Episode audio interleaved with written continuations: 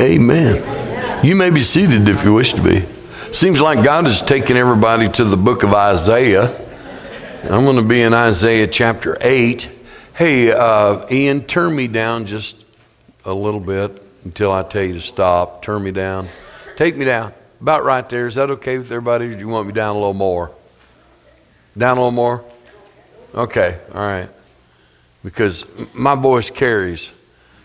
you know, they say that cats have nine lives, but I think my dog has nine lives. Okay, not my cat. And the other day, the coyotes got my dog, just tore that dog all up, almost killed it.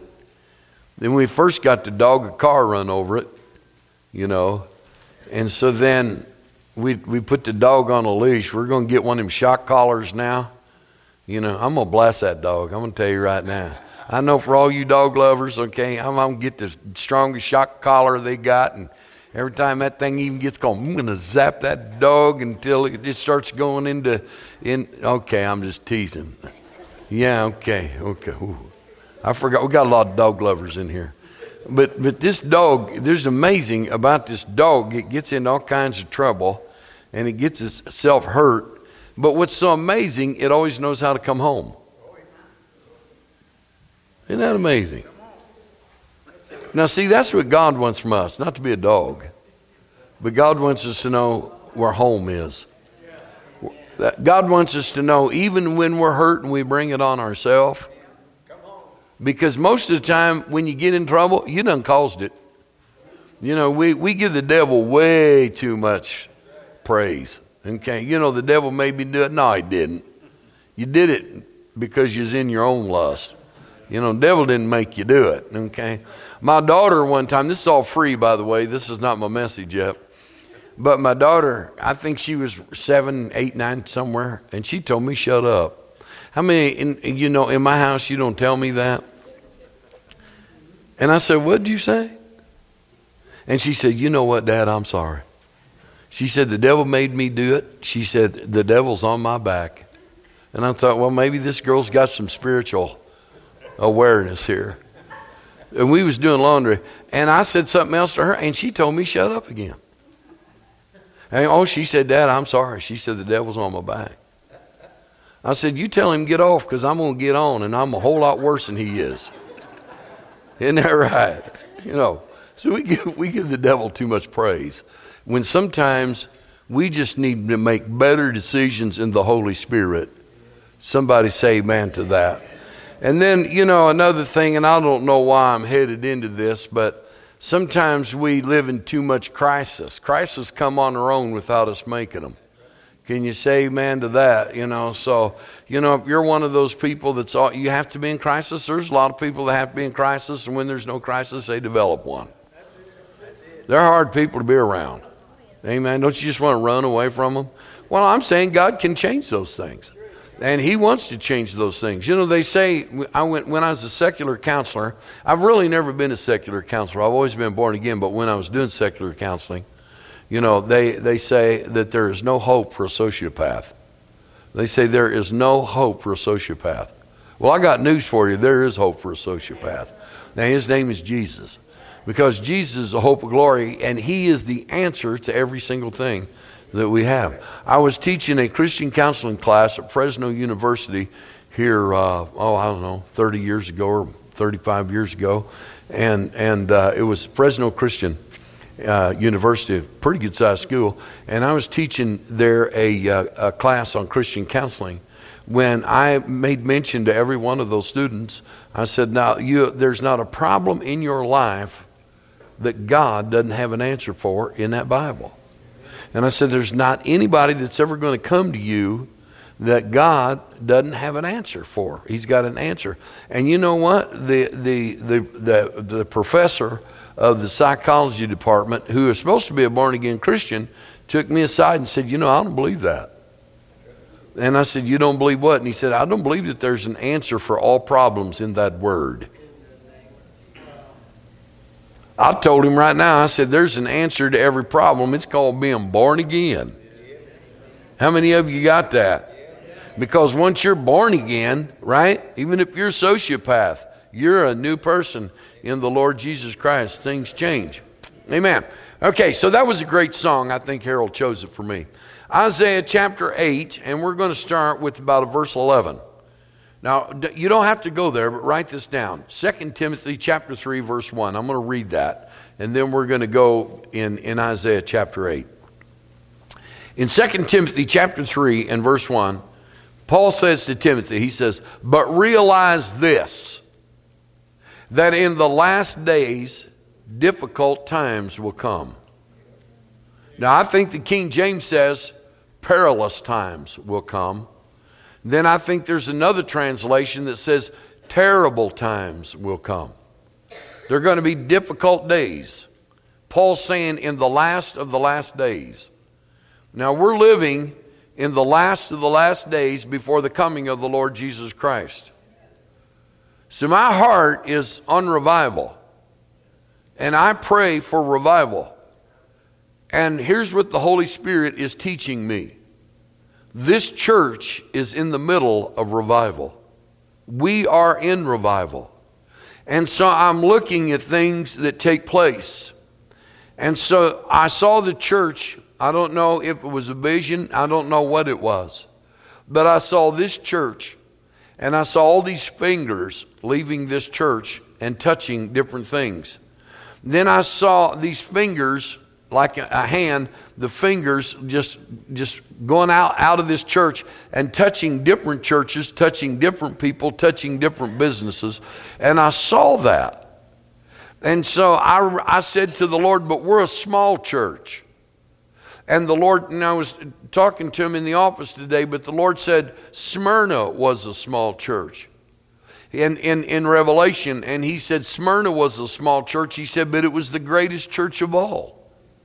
He said, Smyrna said they were a poor church. He said, but they didn't understand they were the richest one of all the, all the seven churches because I was right there in the middle of it. And wherever the Lord is, you're rich. Somebody say amen to that.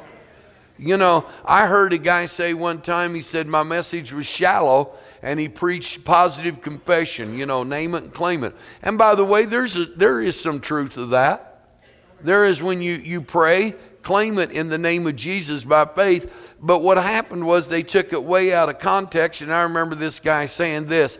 He said, My message is shallow, and I thought, Yes, it is. Because if it can't be preached around the world, then it's shallow. You got to have a message that can be preached around the world. Somebody say amen. Well, Christ and Him crucified can be preached around the world. So I, I'm looking at this church and the Lord shows me, do you know that this church touches the world? Do you know that? You know, we touch Europe, we touch India. Do you, do you know that we touch the world? We touch Central America, we touch Africa, we touch a lot of the United States. We're touching the world. How many of you understand how many people you're touching every time you leave this place? And I saw these fingers just coming out of this church. So I, I say to the Lord, I'm, I'm talking to the Lord, and I'm saying, Yeah, but we're a small church, such and such. And I'm looking for revival. And, and the Lord says, It's here. He said, Revival's here. Revival's in the midst of who you are. And I'm looking at that, and I'm looking at revival has to take place inside of me. And do you know that I can be in the greatest famine that ever was, but if revival's inside of me, there is no famine around me? How many of you understand that? Praise the name of the Lord. Yet, when we all get together, how much does God actually pour out His blessing upon us? And so, as I was relating this morning in my office, and I want you to hear this, and I don't want you to get angry with what I'm saying, but I want you to hear the truth in it. Would, would you say yes to that? Listen, when, when we had that Azusa Street revival, that was a great revival. But that was then. That was then. The Argentine revival, that was a great revival, but that was then. Now I'm really going to get you. Do you understand the revival that happened on the day of Pentecost was then? That was then. Do you understand everything that come out of that early church revival where 3000 was born again in one day and then 5000 was born again in another day and all the miraculous things that took place in that revival the early church do you understand that that was a baby church do you understand they didn't have no new testament to go by how many of you follow me? They didn't have a New Testament to go by. You know, Timothy didn't get up and say, let's turn to the 24th chapter of Matthew. How many of you know that Peter didn't get up and say, let's go over to Colossians 1.10? They didn't have that. They're writing it as they go along. They're writing the New Testament as they go along. And God is doing all of these things. And then they teach us that the scriptures are the inspired word of God. How many of you get a hold of that? Now pay attention to this. That was then. And if they was doing all of that then, how much further should we be today? You, you want to look at Azusa Street, look at Azusa Street and see the great things that God did. But we should be past beyond that. Look at that early church in the book of Acts. Wow. How many of you know we should be on that? See, I'm going to blow your mind. There's too many Baptists in here. There's too many Methodists in here. There's too many Pentecostals in here. It, there's too many Assembly of God in here. How many of you understand when we start laying that stuff aside and saying, okay, now we're going to have a church. It's not going to be a traditional type of church. What it's going to be is we're going to have God in this place and let the liberty of the Holy Spirit come in this place. Let me tell you what takes place. Then the demonstration of the power of the Holy Spirit starts to come into this place and things in the people's lives start to change. Somebody say amen to that. Paul says this. Now, that's what he says. He says, Know this. In the last days, perilous times will come. And so then all of a sudden, now I'm looking for this great revival. Then I start preaching about this great revival that is to come. And then, you know, and, and, I, and, and I feel that there, there is still truth to that, where the glory of the Lord will fill the, the earth, because the Bible says that the glory of the Lord will fill the earth you know. And then as I'm doing that, you know, and not paying much attention to it, then Doris walks into my office one day and just bursts my bubble. And she says, Are you sure? And as soon as she said that, I don't want to hear the rest of it. Are you sure there's going to be this revival? Remember that conversation? And I said, No. I'm not sure. And you're not sure. Because listen, when you start to study the New Testament, there's more dealings with the remnant church than there is with people as a whole.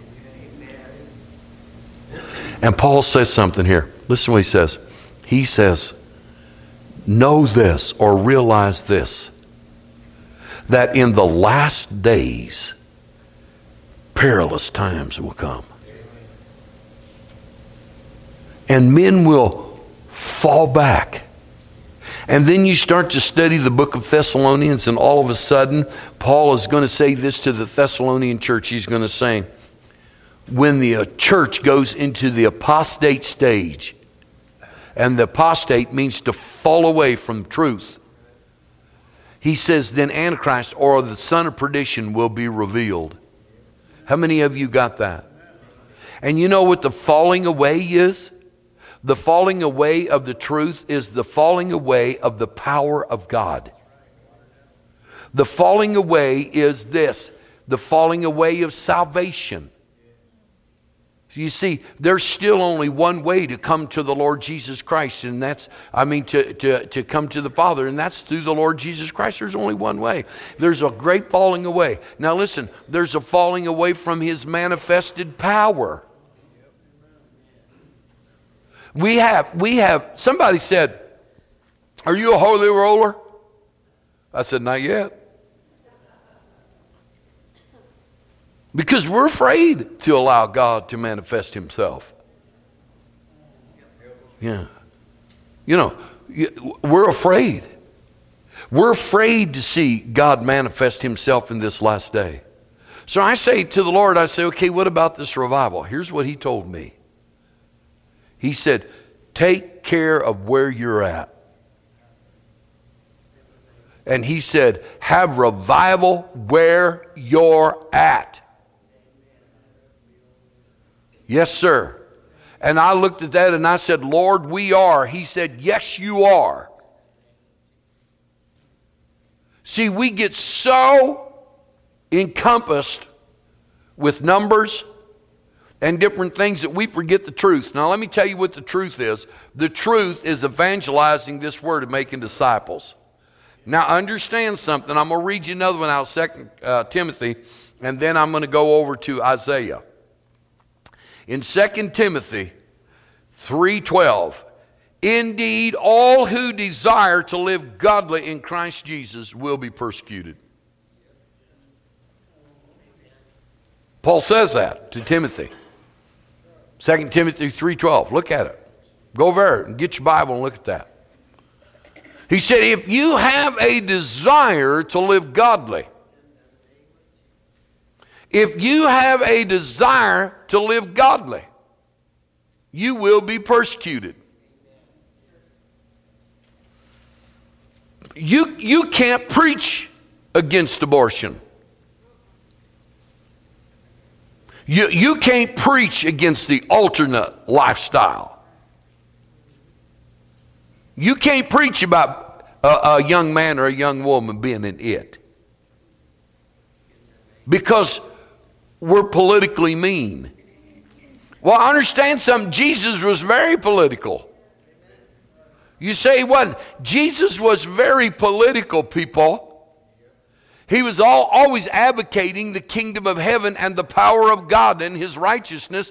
And Paul says, All who desire to live godly in Christ Jesus may be persecuted. Don't say that. He says, shall be, will be persecuted. That's what he says. And so then you look at that and you think, wow, what's going on? Listen, the revival that we're looking for is here and now. And what is happening here and now is greater than what happened on Azusa Street. Boy, if you can get a hold of this, is greater now than what happened in the early church. If you can get a hold of it with your words, because life and death is in the power of the tongue, according to the writer of Proverbs, if you can get a hold of that and you start speaking life, you'd be surprised of what starts to take place in your life actually comes to pass. Yeah. My feet are killing me.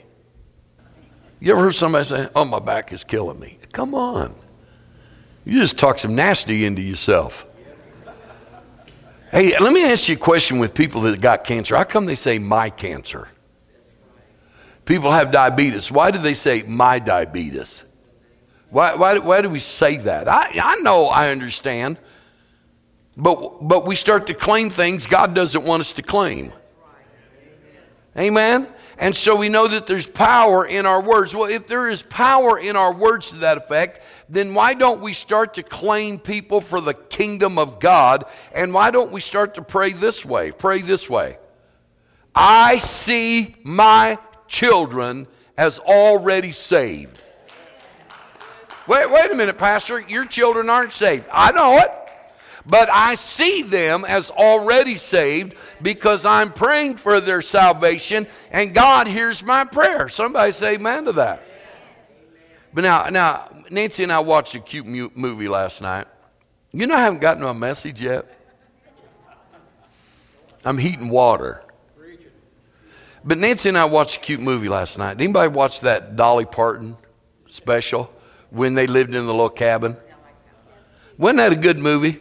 I didn't know that her mom and dad was that religious, and I didn't know that her grandfather was a pastor.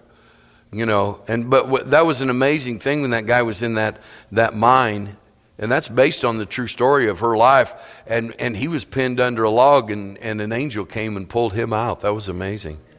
Okay, that that was an amazing story. But the best part was the best part was he got saved, but he didn't. Ha- he hadn't been baptized. And now he's going to go to the coal mines, and she don't want him to go to the coal mines. And he said, "What can I do for you?" Now I'm kind of messing this up, so don't correct me on it, okay? But but everybody sees the movie in their own different way, okay? But well, she he, she said, "Well, you can do one thing." And what was that? And then the, the next show shows them standing in December in the mountains, standing to their waist in water. That's why I have no mercy for you today, Mike. Standing at the river up to their waist so that man could be baptized. Man, what, listen to me. Do, do you understand what God's doing here? Do you understand what God wants to do in your life? You know, you know, I, I, am not going to ramble because I hate rambling, but I, I do want to say this. Can you imagine somebody just having sin after sin after sin, and then all of a sudden one day coming to the realization, if I come to Jesus and receive Him as my personal Savior, in an instant, them sins are gone. Now that'll make you run. That'll make you shout. Yeah, because because all of a sudden you're you're this all of these sins that have burdened you down, and you feel like when I stand before God, I got to pay for these. And then all of a sudden, in an instant, by just coming to the Lord and receiving Him as your Savior, it's all gone. Doesn't exist anymore. Called revival. Okay, here we go. So, so I'm going to tell you this. Here what, here's what we're going to do. We're going to go past the early church because we should have matured in the faith since then. And we're going to go past Azusa Street because we should have matured in the faith. We're going to go past the Argentine revival because we should have matured in the faith. And we're going to go past the, the uh, Pensacola revival because we should mature in the faith. And we're going to come right down to where we are right now. And where are we at right now? Right now, we're in revival. And right now, there are people that might want to run the aisle. It might bother you. Shut your eyes, let them run. Yeah, if you're standing, hey, you got my permission. If you're standing by somebody and, and you want to praise the Lord and they're being mean to you, move. Just move. Amen. I mean, if I'm standing over here by, by Pastor and, and all of a sudden he's looking at everything I do, then I'm just going to move. I was, I was in a, boy, I, I, okay, Holy Spirit. I was in a service of about 5,000 people. It was in, it was in Broken Arrow, Tulsa, Oklahoma, Bob Yandian's deal. And there I was in this service. And the Holy Spirit told me to dance. And I said, I'm not going to do it. I said, I'll look like a fool. So the Holy Spirit told me to dance. I'm not a dancer, people. And the reason why I don't, I got a big belly. And when you dance, the belly goes up, up and down. That's ugly, okay? And so here I am, I'm in this, and the Lord said, I want you to dance. And I said, oh, okay. I mean, I feel no victory at all in this. I don't, okay, God, you know, I don't feel nothing. I'm, oh, I don't want to dance. And the, the Holy Spirit's telling me, I want you to dance. I think it was my first and last time. But I said, okay. I went to dance. I couldn't dance because it felt like that my feet were in concrete. I couldn't dance. So then I started dancing in my own way. And so, so you know, I started dancing. Oh, I felt stupid. I felt stupid. And no, I didn't get the victory where I wanted to shout. All I wanted was to quit. But I danced because the Holy Spirit told me to dance. Seriously. And, and I did that. And so we get in the car, and Brother Parton was with me. He said, Man, what was you doing? He said, he said, Man, what was you doing? And I said, Did it look bad? He said, Yeah. I thought, what? Yeah, I thought, whoa. I said, yeah. I said, well, the Holy Spirit told me to dance. He didn't say no more, you know. And I thought, whoa, I must have been a sight. Probably all 5,000 people just looking at me. Well, I had, I had uh, uh, eczema. What do you call that? Huh? Eczema. I had eczema. And I had it on my legs and on my side and on my shoulders. Had eczema. And how many of you know you just can't get rid of eczema? You can't do it. It's itchy. It's horrible. Okay? And I had eczema. I had it really, really bad. And Gary Dyer, Dyer was my doctor and everything. And you know what? I went to bed that night, got up to take a shower, and I looked and said, I never had a trace of eczema on my body. I never had trace. And, and to this day, I still don't. That is amazing. See, because God's saying, I want you to go past these because I got to work for you to do now because He's a now God. Now, I'm going to get into the message. I'm not going to be long in the message. The introduction was too long. In Isaiah chapter 8 and verse 11, now listen to what He says.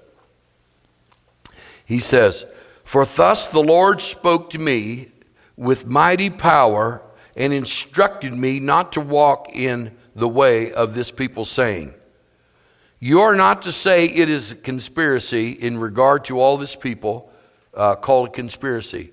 And you are not to fear what they fear or be in dread of it. It is the Lord of hosts whom you should regard as holy, and he shall and he shall be your fear, and he shall be your dread. Then he shall become a sanctuary. And I'm going to stop right there. Because the Lord should be our sanctuary. We are the sanctuary for the Lord. For thus the Lord spoke to me with mighty power and instructed me not to walk in the way of this people. And I'm looking at that, and here's what I see out of that I am not to walk in the way of the traditional church. I am not to walk in the way of man made doctrine. I am not, ma- I, God is, is instructing me, we are not to walk in that way. Listen, I don't want to be a cult. Now, understand that. And let me tell you what a cult is. A cult is when you start messing with the deity of Christ Jesus. But if you don't, if you have a different doctrine as a Pentecostal than a Baptist, that's not a cult. That is a doctrinal difference, and there's a lot of difference there. The Baptist church is not a cult. The Pentecostal church is not a cult. The Methodist church is not a cult. They are not cults because of the deity. How many of you get a hold of that? But when you start to destroy the deity of the Lord and say, He can't when He can, then you're in trouble.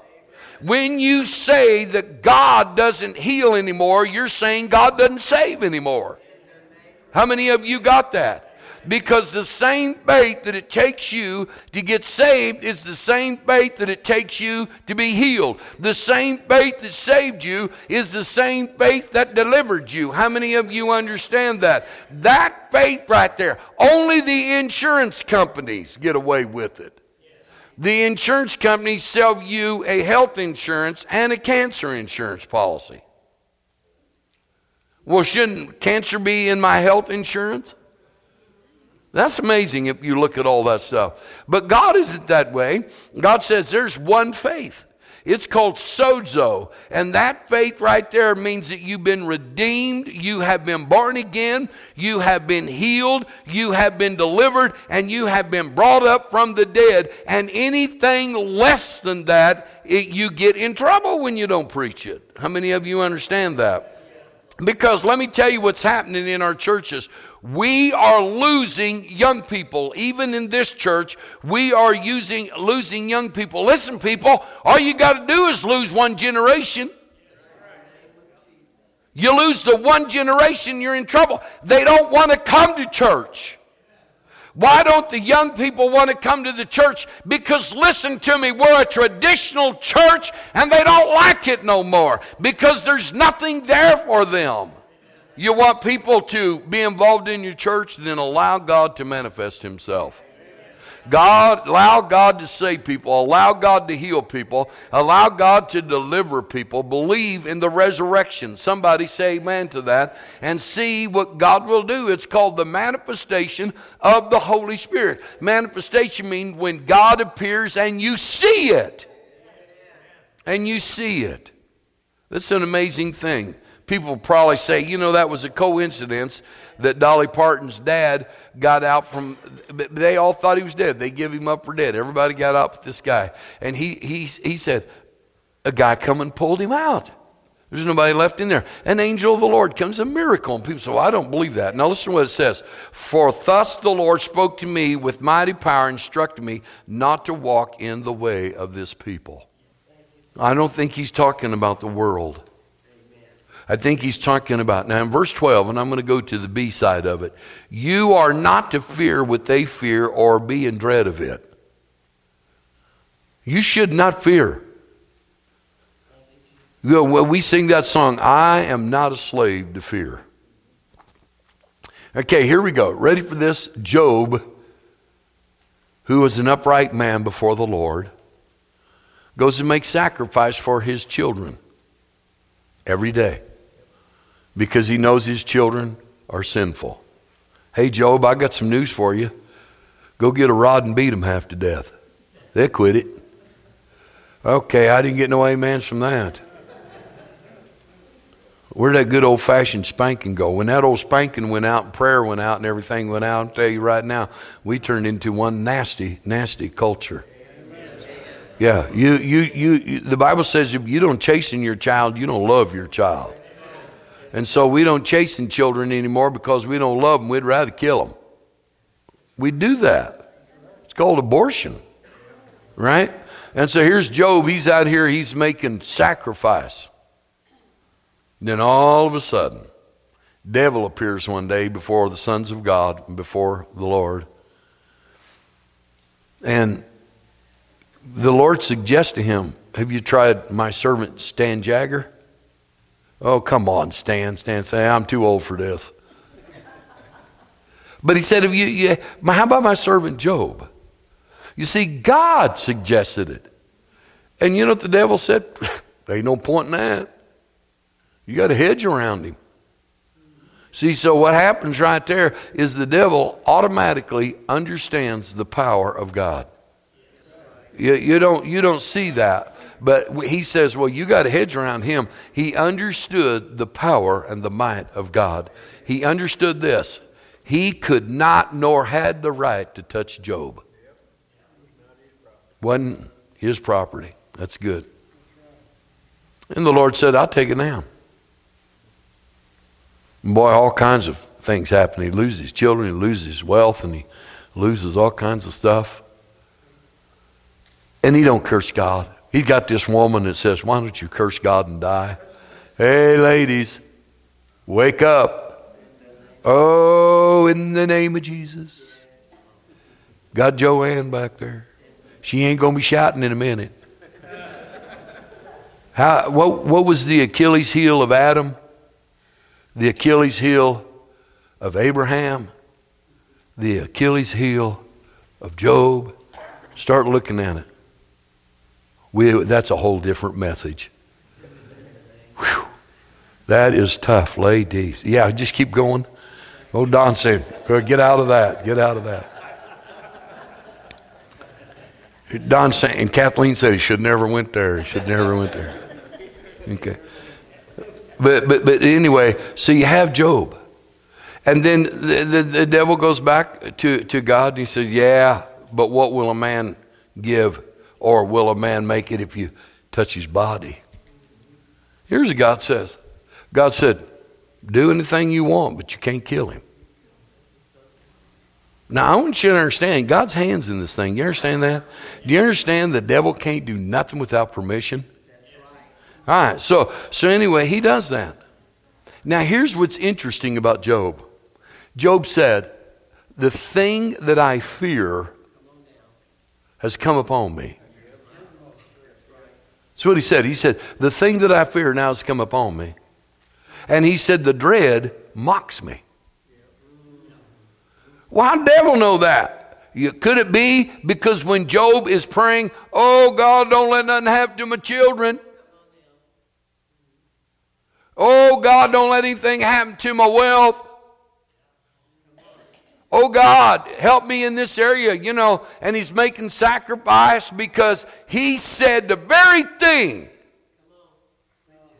had come upon him was his dread and his fear, and it now mocked him.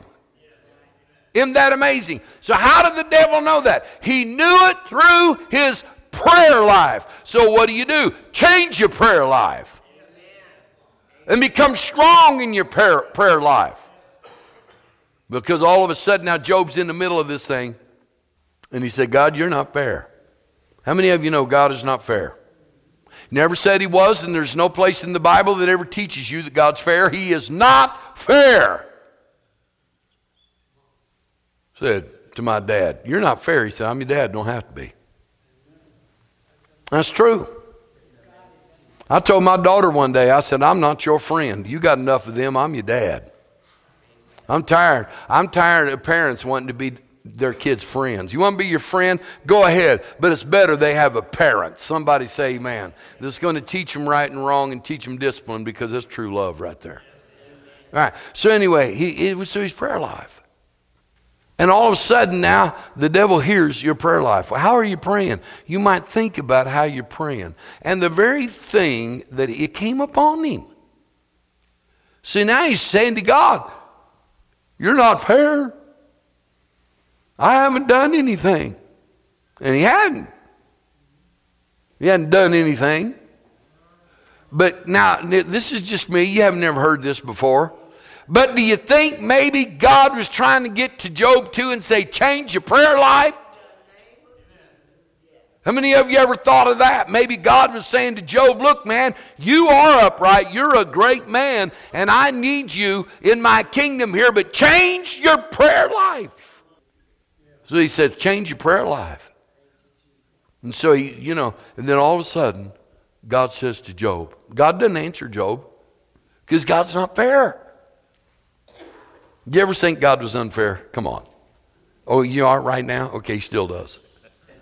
You know, and all of a sudden, God just says, Where were you when I? Where were you when I? And all of a sudden, that's he didn't have to say anything else.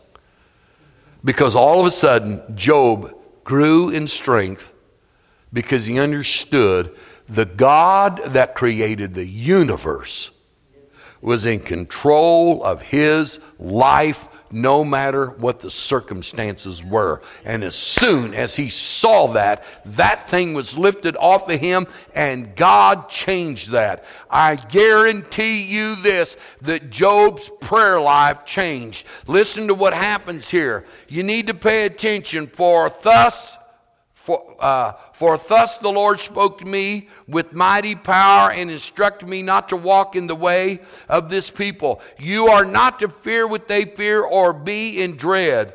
It is the Lord of hosts whom you shall regard as holy, and he shall be your fear, and he shall be your dread. Then he shall become the sanctuary. You shall become his sanctuary. And listen to what he's saying. He's saying, Don't fear your politics. Don't fear the corrupted government. Don't fear these things. He said, If you're going to fear anything, fear me. He said, Because I am the creator, I am the one that you need to fear. This, listen to me, they can't do anything to you. They might take your body, but they can't take your soul, they can't take your spirit. He says, Don't you realize I can take your body? I can take your soul. He said, Don't you realize I can take your spirit? He said, Because I am God. He said, Don't fear them. He said, Don't let that dread come upon you. He said, If you're going to fear anything, fear me. That's what he said. Praise the name of the Lord.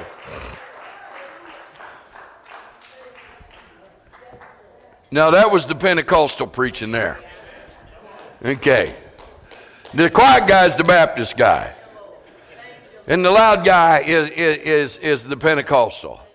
You say, well, what are you? I'm a Baptist I have told you all that. That's exactly what I am. And why am I that? Because I am a son and I am always going to be a son. That's who God called me to be. But now listen to what he's saying to me. He's saying, do not dread what you see. Do not fear what you see because he's saying, I can change that anytime I want to. Somebody say amen. So listen to what he's saying. He said, Fear me. Fear me. He's saying, Dread me. Now, I love this. I love this. He said, Then he shall become a sanctuary.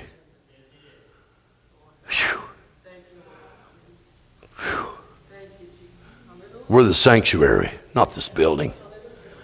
God's so powerful and so mighty and so awesome that He saturates the carpets. His spirit, His anointing saturates the walls. His spirit and His anointing is everywhere. Have you ever just walked into somebody's house and knew instantly when you walked in there was a believer because of the anointing that was in the house? Have you ever just walked up to somebody and you knew they was a believer because of the anointing? There is a physical anointing that comes with the kingdom of God and it will saturate everything that can be saturated, but it is not the sanctuary of God. The sanctuary of God is who we are. So how do we come to the conclusion of this? If God told Abel to build an altar, and then God told uh, uh, uh, Solomon to build a temple, God expected more from Solomon than he did Abel. He said, Abel, build me an altar, and Abel built an altar. He said, Solomon, build me a temple, and, and Solomon built him a temple. Listen to what he says. He's not asking you to build an altar, he's not asking you to build a temple. He's saying, You are the temple, and in the temple is the altar. Somebody say amen to that. Listen to me, my friend. We are the sanctuary of the Holy Spirit. And if we are the sanctuary of the Holy Spirit, then let us be like Mary. And what did she say? With God, nothing is impossible. Somebody say amen to that. He's God, He's in control. He's in control of everything. We're the sanctuary. Let's stand. He said, Bind up the testimony.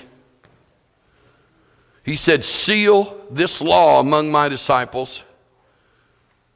And then I like verse 17. He says, I will wait for the Lord. Isaiah says, I will wait for the Lord who is in hiding. I, I, I can't read my own writing. I will wait for the Lord who is hiding his face from the house of Jacob. Listen to what he says I will even look eagerly for him. Sometimes God hides his face from some of the things that we do so here's what I want you to understand Christ was meek, but he wasn't weak. How many of you got a hold of that? He was a meek man, but he wasn't a weak man. He was strong in faith. Psalms chapter 23 and verse 1 sums up every single part of the Old Testament and the New Testament. Just that one scripture verse. Here's what it says The Lord is my shepherd, I shall not want. I know. I know. That's it. The Lord is my shepherd. I shall not want. Whew. Pastor Don was telling me that that uh, I asked him if when, when, when it got cold, I said, You ever use such and such? He said, On my dogs. This is interesting. And I said, Really? And he said, Yeah. He said, You, you, they, you raised dogs, right? And I'm thinking you raised them and sold them. And he had 53 puppies that got parvo. And they said, You know, that's, in, that's death sentence for a pup, parvo. And so he got on the internet and he saw where a certain thing that we use for the flu was in Australia, right? And it healed parvo. And his vet said that can't happen. And the vet's the one that brought the parvo in. So these dogs are done. But Don took that, that flu stuff and started injecting it into his dogs. Tamiflu. And all 53 of those dogs lived. Now, listen, here, here's my point. They, they lived because, understand this. First of all, he refused what he heard and did not allow fear to control his decision. Here's what I'm saying let them say what they want to say. Is God hiding his face? Yep. He's hiding his face. He's hiding his face from some churches. That's sad to say, but he's hiding his face. But listen, my friend, he's not hiding his face here. And why? Because we say, let God be God. Harold put me on some music. Hey, uh, if you guys would go get that hot water and pour in this baptistry, I want you. Well, I, I you know, I didn't have the heater in that, so I'm going to ask them to pour that in there and as they get some songs, we're going to baptize three people today. And are you being baptized, young man? Okay, you're not going to. We're baptizing two. Okay, and they're getting ready. Listen to me. You must be born again. Say amen to that, people. You must be born again. And we can agree on that. You must be born again. You must see the power of God at work in your life. Now, how many of you right now just want to be a finger of the Holy Spirit? Okay, praise God. Let's take that hand then and worship the Lord. Father God, we come to you right now in the name of Jesus. And Father God, we are your hand, your arm extended. And Father, you said that we are the sanctuary, that you are the sanctuary. And so, Father, we got, Father God, we thank you that we know that your anointing and your glory fills this, this, this literal temple here, this church building. But the sanctuary, the temple, is us, Father God. And Father, you said that we were lively stones, Father. Father God, you, you, you take a bunch of rocks and you heap them up in a pile, and all you got is a pile of rubble. But if you take those rocks and start putting them in the right place, then you can build a temple. Father God, we're lively stones, and you're putting each one of us in the right place in Jesus' name.